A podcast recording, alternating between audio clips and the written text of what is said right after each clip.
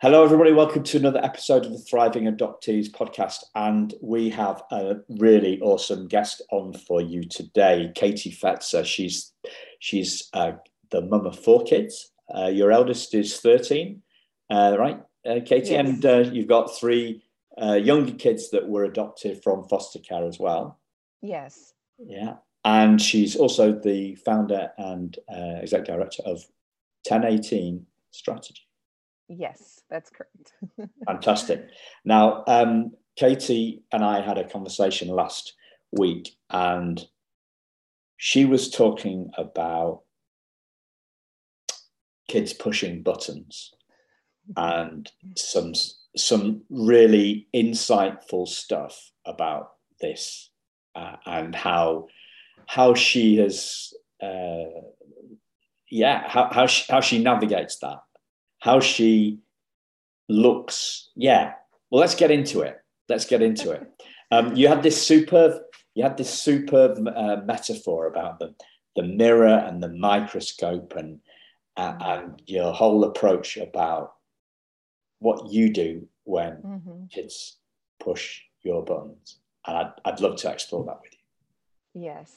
So um, kids with trauma definitely love to push buttons that is for sure and um, when you have any type of trauma in your background uh, it seems like your button size gets very big at moments depending on the subject and depending on what's going on and um, so when i first started my journey as a foster and then eventually an adoptive mother and I was engaging with children. We've had children in our home all the way from nine days to 17. And so that wide range of age and interactions, we found ourselves dealing with a lot of trauma, um, some very significant trauma, um, years and years and years of abuse and neglect these kids have endured. And when you're caring for children from hard places, you know the first thing everyone tells you to do is well you need to dive into trauma informed care and learn about how to parent kids with trauma. So i was just so excited. I'm like yes i'm going to finally learn how to do this and i'm going to get got to get all the answers and and i'm going to be able to fix the kids and all this stuff happens you know that that naive green response that we all have. And um i heard this still small voice that said, Yes, you are expecting a microscope of understanding, but I'm going to hand you a mirror instead. And that really landed on me because it was, oh, I've got to deal with me. this is this is different.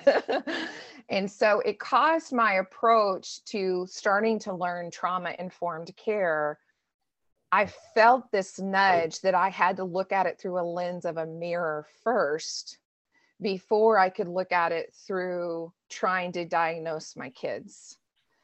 And when I do that and I and I I self-reflect first like that mirror versus going into a critical diagnosis of others, it allows me to measure how am I responding to the situation? Am I being the adult or am I being the traumatized child in my response? And so, and, and it, it, you know, life is hard. Being engaging in these broken places is hard. Parenting children who come from hard places is incredibly challenging. And, and, and even if you've done like you know private adoptions and things were smooth and there and there wasn't trauma, quote unquote, there is trauma through the act of adoption. There is a loss that has occurred for that child.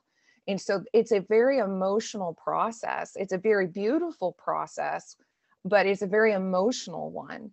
And um, for me, I, I, I felt this nudge and this correction that I could easily walk into the place of trauma informed care and trauma informed education being about it being about the the child and their issues versus learning it's about me also and my issues and my childhood wounds and navigating through that and processing through that appropriately so that I can parent children with trauma correctly. So you had a huge insight about this. right? Mm-hmm. That's that. So how did that insight happen, Katie? Um, well, it's like I said, it's just that it was like a still small voice. It was just, you know, I I I heard that phrase. You're expecting a microscope of understanding, and I'm handing you a mirror instead. And and so that one phrase is what really caused me to stop and then reevaluate my whole approach to the topic. Yeah. The, the reason I can draw an, atten- draw attention to the to the insight um, is because I talk about this quite a lot on the show. I think that insights change our world, but we mm. think we think that strategies change our world. Exactly. We think that strategies change our world, but insights is insights that change our world. Mm-hmm. So on a perhaps um, lighter uh, a, a slightly lighter topic because I think sometimes lightness helps us with this yes. tricky stuff, right? Yes. So my mum's my, my my dad died five years ago. Unfortunately, it was the anniversary last last Friday, and uh, my mum has eventually decided to downsize, um, and so I've been getting. Uh, so when my grandma died, my dad put did a lot of tried to put a lot of influence on on his mother to downsize early and i just and i and, and i saw that, that I, I saw that this is like 40 50 years ago 40 years ago i saw that that process didn't work right so i was determined not to not not to put any pressure on my mum to downsize mm-hmm. that i would wait until she had the insight right until she right. saw that she wanted to exactly. do it. Okay, so I gave a space. Oh, Simon, enlightened, what a compassionate, fantastic guy. However, right, now we're in the downsizing. I've been losing my patience with her, mm-hmm. right? And yesterday I realized, and, I, and we went out for lunch, and I said to him, Mum, I want, I want to be as patient with you as you are with me. Mm-hmm. So I, I, saw that for myself. I had I, I had that in that I had that insight, and that insight will, uh, yeah, the, well, the degree, the, the the size of the insight, I think, determines the the, the, the amount of change that, that, mm-hmm. that, we see in our own behavior or, or, right. or someone else's behavior. You know, the bigger the insight, um, then the more uh, dramatically our, our behavior change. So want to go have a look at this. The, the, uh, to un, I want to unpack this metaphor, the mirror, mirror of microscope metaphor. And the reason I'm unpacking it is because I want to help other people to the insights that you have on that. Now, right. one of my favorite little sayings on this is that you can't, there's no such thing as a second-hand epiphany. Yes. Yeah. We have to have them for ourselves. Yourself. We yeah. have to have them ourselves. So I see the, the whole purpose of the Thriving Adoptees podcast is to catalyze those insights. Right. And, and, and um, so by unpacking the metaphor, so you said a mirror of understanding. So we, we live in this world, right, uh, of trauma informed, um, right. trauma, trauma informed care, and all these people running trauma courses. And yes. we think that getting our microscope out and yes. understanding yes. the minutiae of trauma mm-hmm. is going to make us a better parent. Right. Essentially, that's that's the thing. That's un- understanding is you know like we're, we're mm-hmm. we've had 12 it, it, you've had k to 12 in, in the states you've had 12 years of it you know 12 years of um, uh, elementary uh, middle mm-hmm. school high school, you know, it, it's the same sort of thing in here in the UK. Then we've done a university, and like understanding is understanding is God, isn't it? You know, like sorry, understanding is the holy grail. We're, we're kind of we're raised on it. I, you know, the more I understand, the better I do. I need to get my microscope out, and I need to understand the minutiae of the trauma, and somehow that's going to help me become a better parent. But you're saying mm-hmm. it's more like a mirror. So, yes. why? What is it? Why? Why is it more like a mirror? I believe it's because trauma begets trauma, right? And so uh, most of the trauma that occurs with the kids that come into our lives, they have experienced trauma because their parents experienced trauma. Most of us have experienced trauma because our parents who inflicted tra- it, that trauma also experienced trauma. And so it's a cycle. And at some point, that cycle has to stop. And our human nature is to have critical diagnosis of others right that's the microscope is okay what is what is the child's issue what is their trauma and and there is relevancy in that i'm not dismissing that at all but i believe first before we can view that microscope correctly we've got to look through that mirror and that self reflection back on us first. Um, because this is this is the reality of parenting children that uh, from hard places is a lot of it's happening in the moment it's happening quickly it's happening um, fast. There's not a lot of time to try to do all of this analysis. You're just in the moment and you're dealing with a crisis and you're just responding that mirror of self-reflection to me is the thing that you're thinking about and contemplating as you're going through life and you're going between challenges. And it's it's you could call it meditation. Uh, you know i'm a person of faith so for me it's a part of my dialogue of prayer. Um, and so it's it's just this it's a place of just asking questions. To me that mirror is about asking those questions and to really dig deep and go i need to make sure that what i'm seeing i'm seeing rightly because we all come to situations from our own perspectives and experiences. And so sometimes you're dealing with a child and they're, you know, they're in the middle of a meltdown. And maybe it's you're looking at it going, okay, they're a kid with trauma, and it's just all this, and it's never ending, and da da da da da. And then that that that pushes a button in you from your own childhood trauma, and then you feel hopeless, and then you're like, there's no, this is never going to end. This is never going to get better. Or you can stop for a minute and go, I was once a traumatized child and I am in a healthier place than I once was. There's hope for my child. And I can either approach them with hopelessness or I can engage with them in that hope filled, this isn't going to be this way forever. And that's the part of like trauma informed training that i am a little concerned about is that we get so focused on the trauma we lose a message of hope in the midst of it.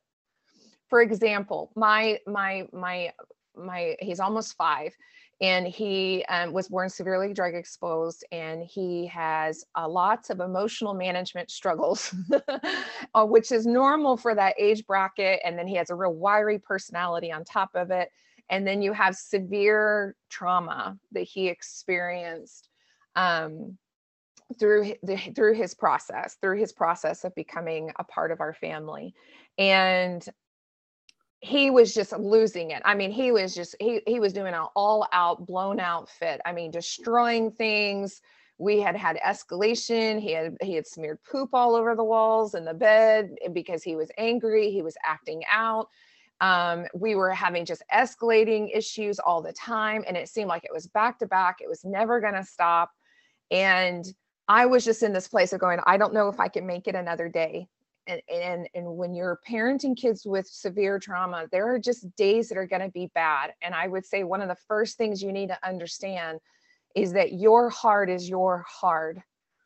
And don't compare your hard to somebody else's like really feel in the moment that your hard is your hard and that's okay and don't compare your hard to somebody else's hard and go well they have it worse i should be grateful no let's let's let's do that trauma informed approach on ourself first that says this is hard and it's okay that i say that this is hard and it's okay that i'm not handling this well and it's okay that i don't have all the answers and it's and it's okay in this moment and so we were we were just in this cycle with him. And i you know and so you know because i'm a person of faith i just dialogue i talk to the lord about it. And i just i all day long i'm just talking like there's got to be an answer. There's there's an answer. There is a hope in the midst of this. This is not his future. This is not his this is not his long-term outcome. There is hope for him. There is a life for him better than this. And i refuse to accept anything other than that that his life is going to be good moving forward. Doesn't mean it's going to be perfect doesn't mean it's not going to have challenges it absolutely will because the trauma is there. You don't deny the trauma you just focus on what you can do to try to produce hope and benefit beneficial outcomes. So i put him in his room so he could de-escalate because that's what we found one of the tips we found with him to help him de-escalate is he needs to be removed from people so he can get control of his emotions. And so I'd put him in his room and he's like flailing and screaming. And that minute, I had a flashback to my own childhood. and I was about six or seven. And I remember having a out of control moment, just like he was having. And I just, again, heard that still small voice. I can work miracles in him the way I worked miracles in you. There is hope. And I think sometimes it's easy in the moment. We think when you're in the middle of crisis, especially, we get very narrowed and we get, we look at what's in front of us. And part of that mirror is looking at our own journey and looking back at the things we've overcome and looking at the things that were challenging for us years ago that aren't challenging for us now. And so that mirror is not just a mirror of our imperfections. That mirror is also a mirror at our victories and our in the in the things that are beautiful in our life and the ashes that have been made beautiful and reflecting on that and it giving us hope and in foraging courage in our spirits and in our hearts to say you know i there is it, because there was hope for me there is hope for my child and i'm going to stay in this place. I'm not expecting rose colored glasses and it all to be perfect but i am going to choose to lock in with an approach that says that this is not the end of the story. The story is not over. The story is being written.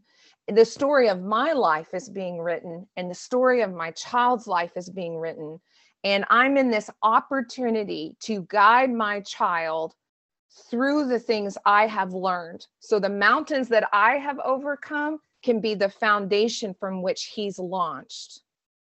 That he's going to have his own mountains, but at least I can help him try to overcome the mountains I've already overcome as a starting place.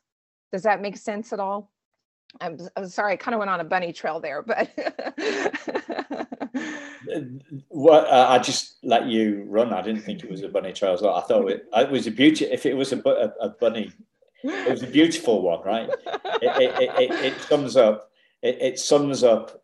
Um, well, no, I, I, sum it up in as in trauma informed but hope obsessed.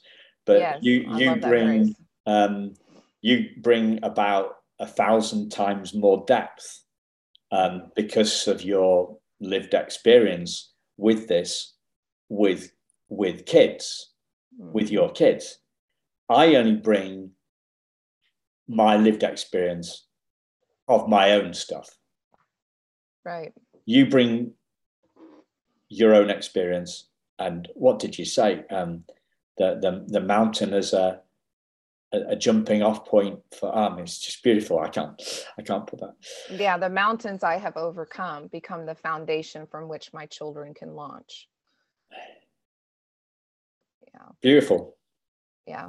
And and and and i think that if you if you if you kind of pull off some of the scientific side of trauma informed care and, and i love that side too. Like there is a there is a time and a place for that but absolutely and, and it's valid and, and looking at the details of our kids trauma is important but sometimes uh, um, you can learn concepts all day long but how do you apply them in not only your actions but in the posture of your heart how do you how do you process through them so they can be applied in your everyday reality. We can learn concepts all day, we can expand our knowledge. But uh, many times, what I have found is that there's a breakdown between acquiring knowledge and then applying that knowledge. So that's why, like, as an organization, we focus on advocacy training, but we also provide advocacy coaching because you can learn the principles of advocacy all day long but until you learn to actually apply them in your reality, how do I walk this out? Oftentimes you you just gain knowledge, but you don't gain understanding, and there's a difference there. Um, so that application piece, I think, is a piece that we're struggling with in the foster adopt community overall with how to apply trauma informed learning. For me, the mirror was a big factor of learning that self reflection, that self emotional management piece, doing trauma informed care on myself first helps me to be able to do trauma informed approaches with my kids. Now, again, in the moment, when you're in the moment of stress, a lot of times it doesn't happen. It's all the head space and the heart space in between those moments of intensity that I can I can I can choose to look at my kids issues and challenges and be overwhelmed by them or I can um I like I like to I like to call people that I know have had hard uh, childhoods.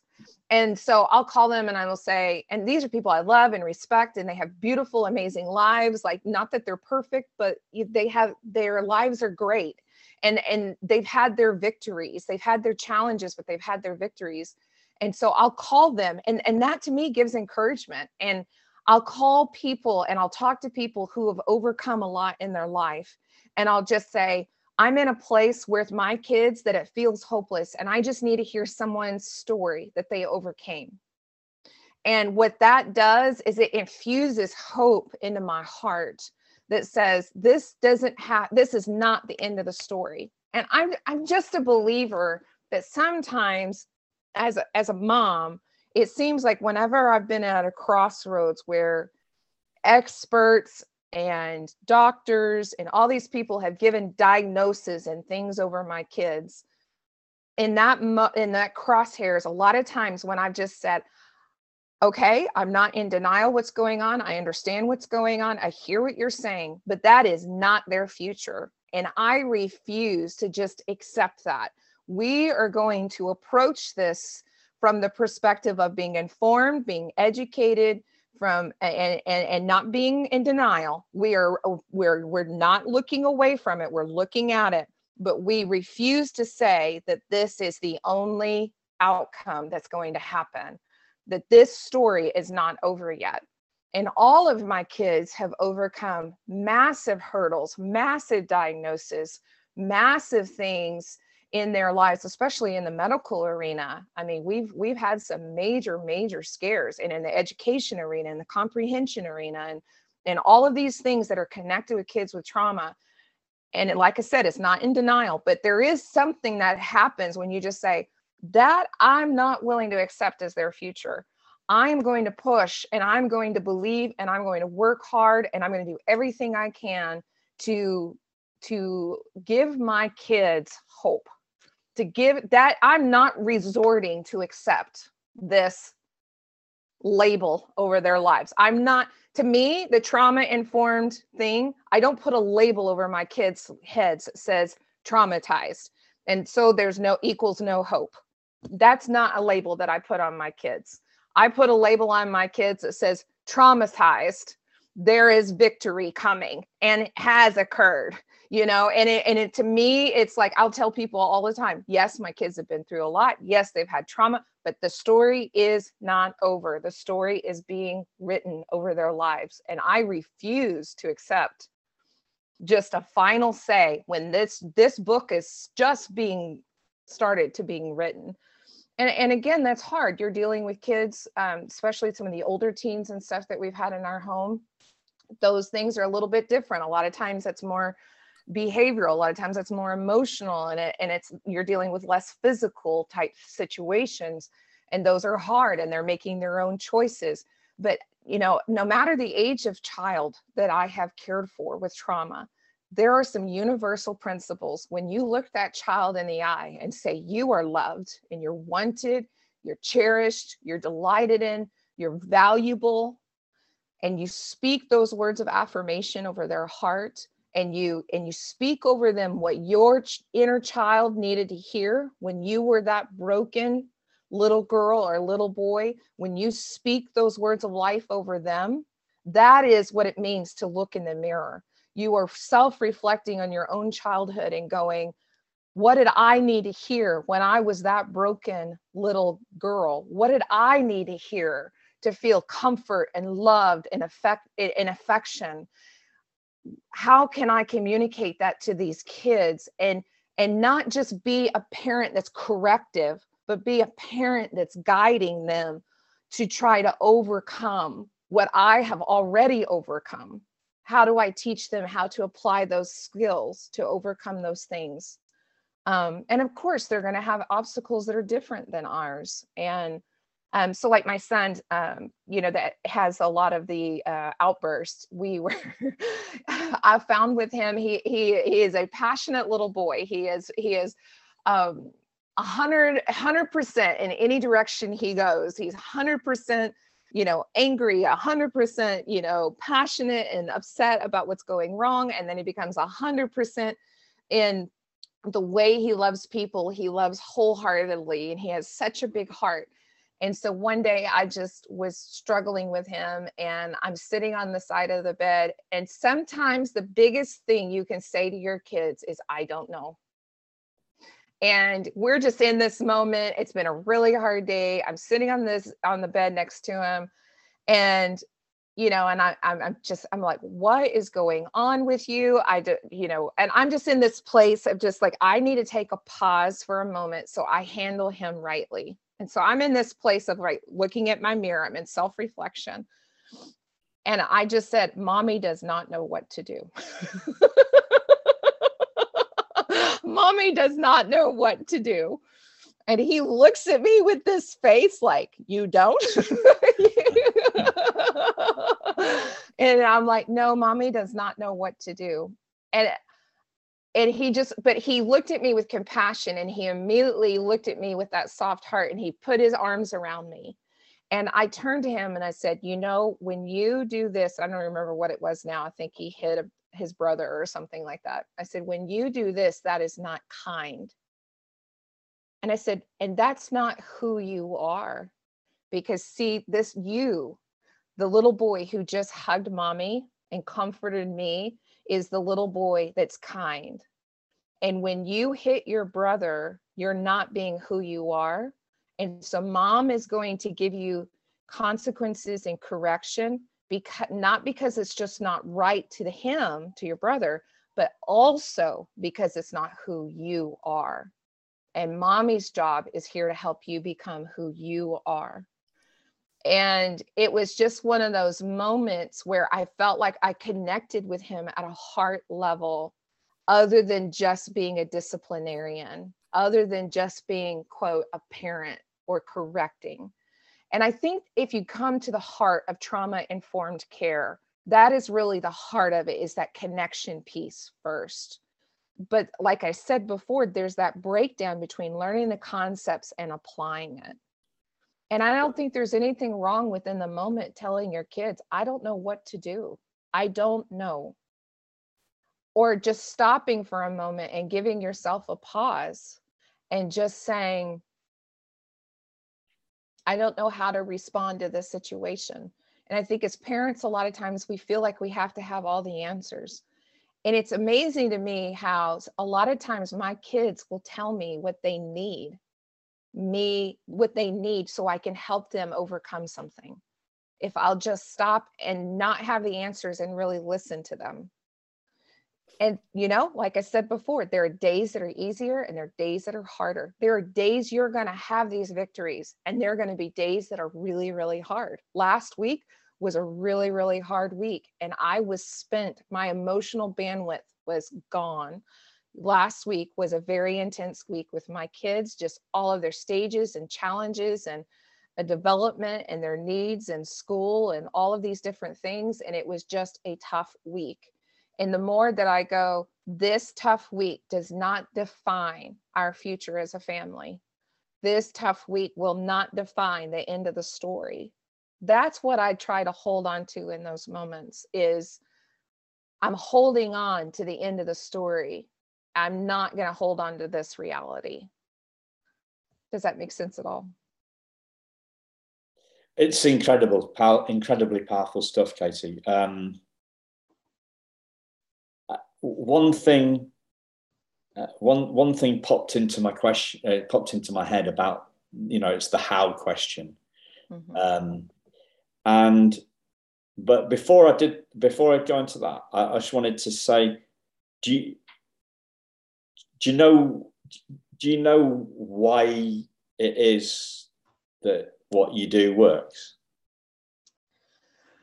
Um, well, the, the first thing that I look for is that heart connect. I look for a aha moment in my kids. I look for them to get get it, not just to be preached at. So like my my 13 year old, he was dealing with something at school and he was really struggling with the situations in school and there was the staff wasn't handling it really well and we were trying as parents to decide what to do and but he's at that age that you know his friends are there and so there's it's a lot of complexities and so i didn't want to just like hand down a decision as parents and him have to live with the outcome. I wanted to make a decision with him and so we you know part of our training is that we teach about um, having a watchful eye to protect children and so in part of that training we talk about the 12 flags of manipulation. And so i just pulled that up on the screen and i just started going through with him one by one and i said you know at any point in time if i or anyone else has ever done this to you i want you to tell me and i just want to have a dialogue with you about manipulation and so we started going around the different it's in a circular motion and we just started going one by one through all the different you know flags and manipulation. And we got to one and he goes oh my gosh that's what my that's what the director of the school did to me today. And he saw it. He had the aha moment. I did not have the aha moment. He did. And then he was like i want to make a change in the school and so, and we had already, as parents, wanted to make a change weeks before that. But, you know, we needed him to come to that aha moment, like the analogy you used with your mom. And I think a lot of times as parents, we view the how being discipline and correction. And we don't view the how as being teaching and guiding so those so our kids can get their own aha moments and that takes more time and energy. It takes a lot more time and energy to give our kids those skills. And especially when you're parenting kids with trauma there's times where you're like i don't have any more energy to give. I don't have another ounce to give. And so you know a lot of times it's a matter of do what you can do. Find a way to um, get a this is the way I, an analogy i use a lot and the way i view it myself is it's a pressure cooker. And when you have that pressure cooker lid on tight and that pressure has built up, you've got to release that valve because if you don't, it's going to explode. When you're dealing with a week like I was dealing last week with, that is not the time for you to try to dive in into a lot of this stuff that is more deep in thought at that moment when you're dealing with an intense week your only goal is to release that pressure relief valve. And then when you're having a week that's not intense that's when you spend more time and energy in like the mirror analogy and the self reflection and i think a lot of times we feel like an expectation that we've got to go deep in thought and analysis and all of this stuff in the middle of crisis and the crisis is not the time to do that. In crisis you've got to re- you've got to let off that pressure relief valve. That's your number one priority is let off whatever you got to do to let off that pressure relief valve. If that means that after the kids go to bed you just go and leave the house and you know your husband everybody's asleep. I've done that so many times. I put everybody in bed and my husband was going to bed and it's like 10 o'clock at night and i just leave the house and I need to get out and I need to get fresh air and I need to get away from the house and I need to I need time for me in that moment. And whatever you've got to do, whatever relieves that pressure relief valve. Everybody's different. Everybody has different love languages and different things that cause them to just feel relief from pressure.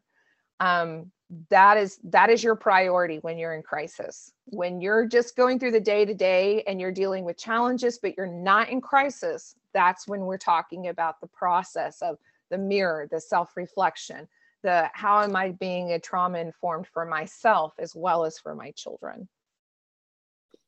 Does that make sense? It does. Okay.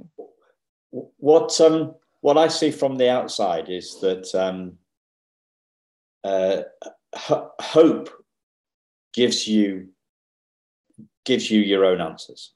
Mm-hmm. Okay, so when when we can't see the wood for the trees, we don't know what to do. That's when we ask right. the how question. We ask yes. the how question when we're low. Right.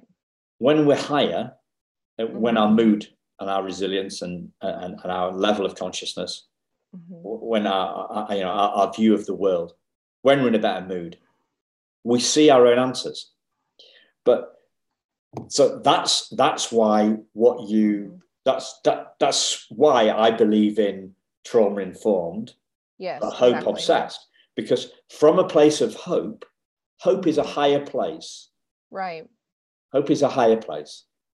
Uh, you know, and, and God is being with God is a higher place. Being being right. in being in, in, in, dialogue with God, being in prayer, being more peaceful, mm-hmm. being you know, just having more space around your thoughts, being at, uh, you know, like arm's length from the from the kids, all that stuff is gives you gives you perspective, gives us all perspective.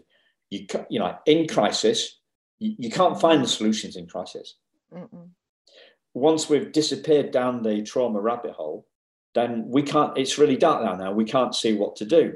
But we keep right. on saying, how do I do this? Like right. everybody, everybody in the world. Right. And, and it's not just parenting, it, it's everywhere, you know. It's everything. Everywhere. How yeah. to how to lose weight, how to grow your social media following, how right. to get how, how to how to get more uh, support for your nonprofit. How how everybody's right. looking at how, right? Everybody's looking for how. We're all we're impatient. And but we're we're, we're looking it, it, we only find other people's solutions. Right. When we're in a better frame of mind, we see our own solutions. And, and, and, and we, we learn how to, you know, you, you, you talked about the difference between, you know, applying, mm-hmm. applying knowledge, you know, the difference in knowledge and understanding and, and application. Yes. When we're in a better space, when we've got a bit more space yes. between our thoughts, we find our own solutions. And so do our kids. Right. right. So do our kids. And that's the thing. Everybody's looking, well, and, and that's why um, uh, Einstein said, you know, we can't solve, right. we, we can't solve a problem at the same level of thinking that caused it. Something like right. Well, and the I think space is high, it's a higher space. That's where the answer is. Yeah, and I think also when you're low, that's when you need others the most. And and especially in like the foster adoption arena, a lot of times it's assumed that your greatest support is other foster adopt families. And sometimes that's the case. What I have found though is most of my foster adopt friends are so buried under their own struggles that when I call them because I'm struggling with my kids, it, we just start comparing stories and then we all kind of get gloomy together. Yeah. And so I have a girlfriend and she um, she's also on my team for my nonprofit and um, she was a teacher in inner city schools here in in uh, the Kansas City area, and I was as something happened with one of my kids, and those those those uh, voices of fear crept in, and I could just hear these voices of like, this is just the way it's going to be, and they're messed up, and there's no hope, and da da da. You know, all those voices of fear were were hitting me, and I just I had a moment of vulnerability with her and I just like, I'm afraid, I'm afraid that no matter what I do as a parent to love these kids, that it won't be enough. And I was just really emotional and I was really broken in my own insecurity and my own fractures as a parent. And I just was vulnerable with her in, in the moment. And I just said, What if, what if this is a problem that there's no hope for? And at that moment, it didn't matter that she had never fostered or adopted a child. In that moment, my friend looked at me and she grabbed my shoulders and bear hugged me. And she said, No, that is not their future. That is with this story, Katie. I've heard you say it a hundred times, is not over. And she began to preach that hope filled message back to me and back to my heart and she said, No, we are going to stand together. We're going to pray. We're going to apply what we know. And we are, this is not over. And, and yes, it does matter. And you have taken on a very difficult challenge for the sake of these kids' lives. And they may not see it or appreciate it right now, but at some point they probably will. And if they never do, I know you didn't do this for their affirmation. You did this because you knew that this was the right thing to do. You did it because they needed love and you opened your home and your heart to them. And in that moment, my friend with no experience as a foster adopt mom could engage with me and give me that infusion of hope and that infusion of support that I needed when I was low. And you know what? I have very few friends like her. Very, very few. But the ones I have, I call when I'm low. Or like I said, you call people who've overcome the lot when you're low. You that to me when you're low and you need that pressure relief valve. It's not just a how. You sometimes need to be reminded why you did it. You need to be reminded why did I get into this? Why did I make these choices?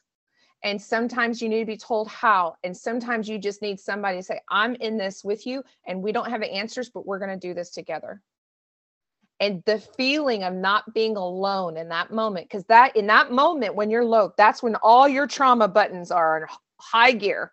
And you're that broken little girl who was abandoned and you feel abandoned in this process and that friend coming alongside you saying i don't have the answers but you are not alone and i'm in this with you is a powerful powerful thing. And she ministered and had a trauma informed approach to my inner brokenness in that moment. She did trauma informed care to me so that i could then turn around and do trauma informed care with my kids. Does that make sense yeah, and she didn't know anything about trauma informed care. Mm-mm, no, she knows she knows some. She has some basic um, training in with her as a teacher, okay. but very very minimal. Yeah. And so people that encourage your heart are very important. And most people I have found I have like two or three people I can call in those moments. It's not very many people. Um, I've learned not to call family when I'm low. Uh, well, I told you not to get in the middle of this. Well, you took on two more. I warned you. That's what you hear a lot of times from family, you know, unless you have a very supportive family. You know, a lot of times that family is not the person to call when you're in that low. Who are the people in your life that give, that make you feel hope filled, that make you feel uh, encouraged that make you feel ready to to keep going in life those are the people you call when you're low. And i have a girlfriend and i'll call her and say i just need to vent and she just knows i need to just go off about whatever's going on. And we just have that kind of relationship with one another. We're just vent buddies you know and i there's just some people i need to to you need someone who's safe for you to vent to that's not going to cast judgment on the words that come out of your mouth when you're venting. And she's one of those people. Now, she's not my person who's going to bear hug me and, and love me in that moment the way my other friend did. You know, she's not that kind of person. She's just one of those that when I need a vent, she's going to go, Well, bring it on, sister. Tell me what you think, you know? And she just, she doesn't get rattled easy. She's just a very straightforward spoken person. And so when I say something crazy in my moment of emotion and anger, she doesn't go, oh, look how messed up Katie is. you know, she really, she just really goes, okay, you done? You get it all out hmm. yet? One time I was, I was facing the, the hard realities of, of, um, what our kids experience. And i had we had done an emergency situation where some kids um, were being trafficked and they were picked up and we were their emergency placement. And i was just dealing with the emotion of all of that. And i called my vent buddy. And i'm like i just need to i need to let this out. I just need to i just need to do it. And so she, i just started going off and she goes well let's just let's just take care of them ourselves. She's like girl i'll come pick you up and we will go take care of these these bastards ourselves. And of course i knew she wasn't serious and i knew it was a moment where she would make me laugh. And it was just one of those friends that I knew in the moment could vent with me. Um, and so my vent buddy is not who I go to for consolation, and my consolation person is not who I go to to vent to. Um, so I, those relationships are very important. I think they're very good to um, evaluate who they are. Um, and it's okay if someone can't hear you vent. That's not that's not their their emotional makeup. That's okay. Um, it's okay that people can't console you. That's okay. That's where they are. Um, you know, and and like even family, I've learned certain family members struggled with with our fostering a journey, especially at first, because they were scared of their hearts being hurt. So sometimes it's not an issue of willingness; it's an issue of ability. And I and that's to me where that mirror of self-reflection is really important because when we do that microscope when we try to do that microscope, we get into critical diagnosis of others and we try to say, well, you aren't this and you aren't that, or you're broken or you're this. And sometimes when we when we focus on that mirror instead, it allows us to go, you know, there's certain things I'm not able to do. It's not even a willingness. I'm just not able to. You know, and I I just have relationships in my life where I'm I'm learning that you know, I'm not able to be everybody's savior. I'm not able. I'm not able to do that. It's not even an issue of willingness, it's an issue of ability. There's only so much time, there's only so much energy, and I can't solve all of these problems. And so there's a there's a moment there where you just have to realize what you can't do and that to be okay. And, you know, and I've had to learn what things I can't do and what things I don't need to try to do because my bandwidth, either emotionally or time or capacity, can't handle it. So that's where that mirror is really important because um, that mirror allows us to reflect in a way so that we can have a microscope of understanding with a clearer perspective. If that makes sense. It does what what happens? Well, I, what happens when I, I, hear a lot of self reflection um, mm. from other, uh, you know, adoptive parents, foster adoptive parents, uh, and there's a lot of criticism in that. There is. So yeah. y- you don't seem to do that. I, th- I think part of it is uh, again understanding that ability versus willingness is that the foster adopt community what I struggled with finding a foster adopt community that was hope filled. So like when we would all get together everyone just complained about the system. And so and I mean, and that was something I felt like in my own journey early on. I felt like the Lord spoke to my heart, and He said, If you put your time and your energy into the brokenness of the system, you will not have time and energy to be a voice for these kids. Don't give it your don't give it your energy or your focus.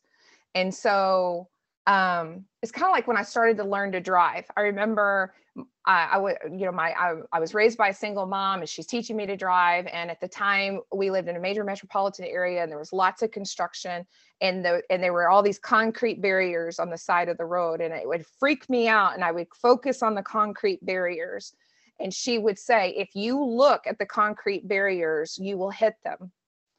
You have to look forward and ahead to drive the car so that you don't hit the barriers next to you And she said, whatever you focus on, that is where you will go. And and when I was in the middle of the beginning of our foster care journey and dealing with the system, I remembered that. That was one of my aha moments where I had that memory and that flashback. And it and when I when I heard the words like get your mind off of the system, I remembered that moment with my mom. And it's like, yes, if I look at the system, if I look at the brokenness of this, I'm going to crash into these concrete barriers. It's the same thing with trauma. If we just keep our eyes on the trauma of what we're dealing with in the moment and we don't look ahead and choose to go, I'm going to look beyond the moment right now what I'm dealing with and just focus on taking a step at a time every single day to move forward. I, I won't crash it's all about where we put our focus. It's all where we put our capacity and our time. And where i struggled with the foster adopt community and they probably struggled with me was that i was really focused on looking ahead and not looking at the brokenness of the system or the brokenness of the situation. And so now i find myself in a role where i am teaching and training and and guiding and coaching foster adopt families. So I have to be really careful because most of them are just in this place of I'm just I'm just defragging. I'm in crisis mode and when someone is in crisis, they don't they can't be corrected. When they're in crisis, they just need support. They just need love, they just need a vent buddy. That's what they need. And so a lot of times like as an like especially as an organization we found that you know when someone's in crisis is not the time to give them the 10 steps of how to do this. When they're in crisis you need to let them vent. You need them to feel loved. They need to feel supported. You need to pray with them. You need to do whatever you can to support them emotionally. That's the priority. Do trauma informed care on that individual on that adult. And so um, but the foster adopt communities, a lot of times there is that focus. I think there, I think when you're dealing in the battle, you're just talking about the battle all the time. And so for me, I needed to get people that could give me an outside perspective. I needed to be around, I needed to be around people that were hope filled. So like my my community of foster adopt families that I connect with, that I go deep with, I call them hope filled. That doesn't mean that they never struggle that's very important.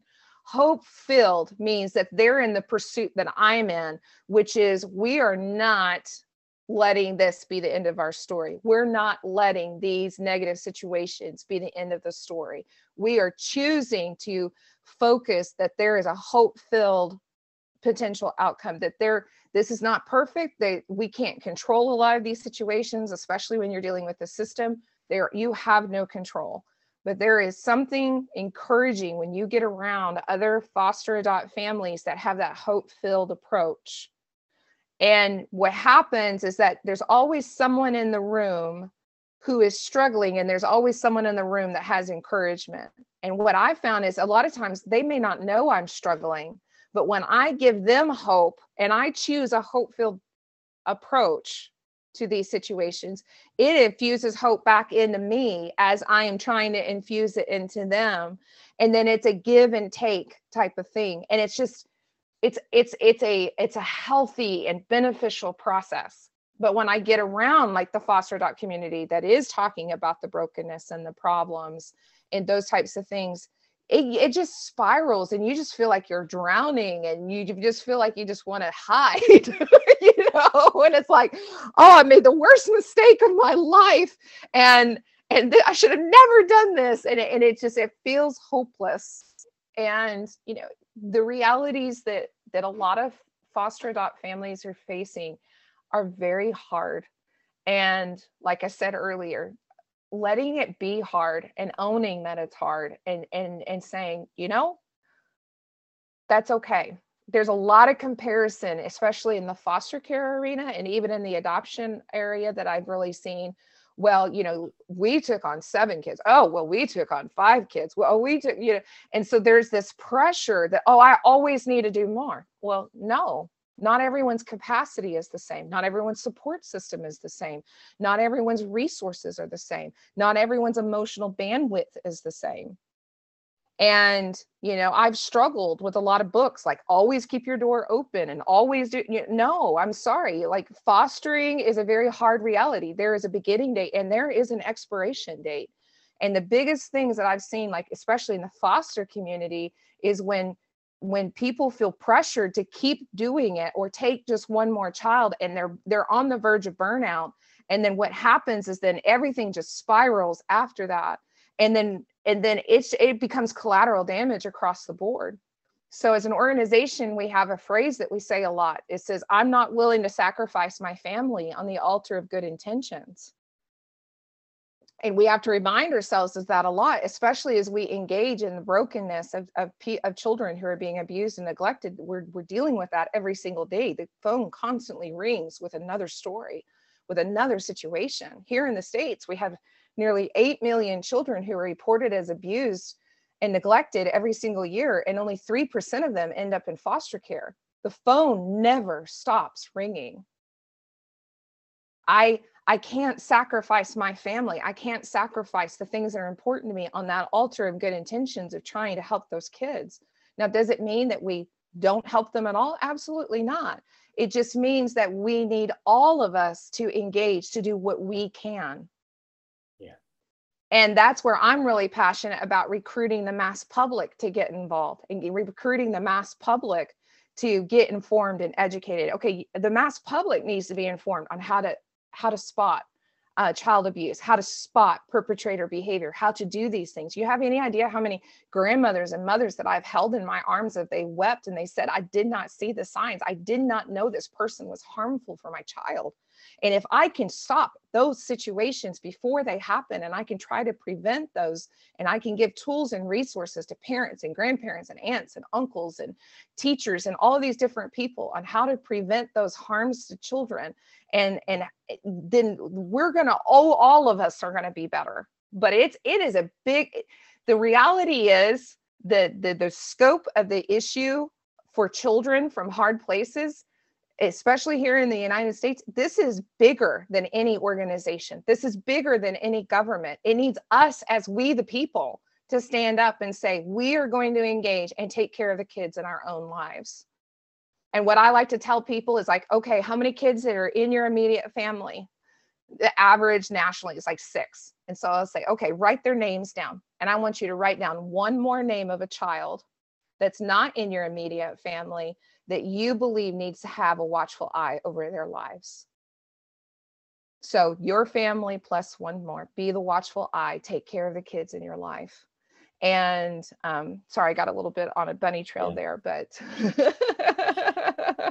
I'm very so, passionate about it.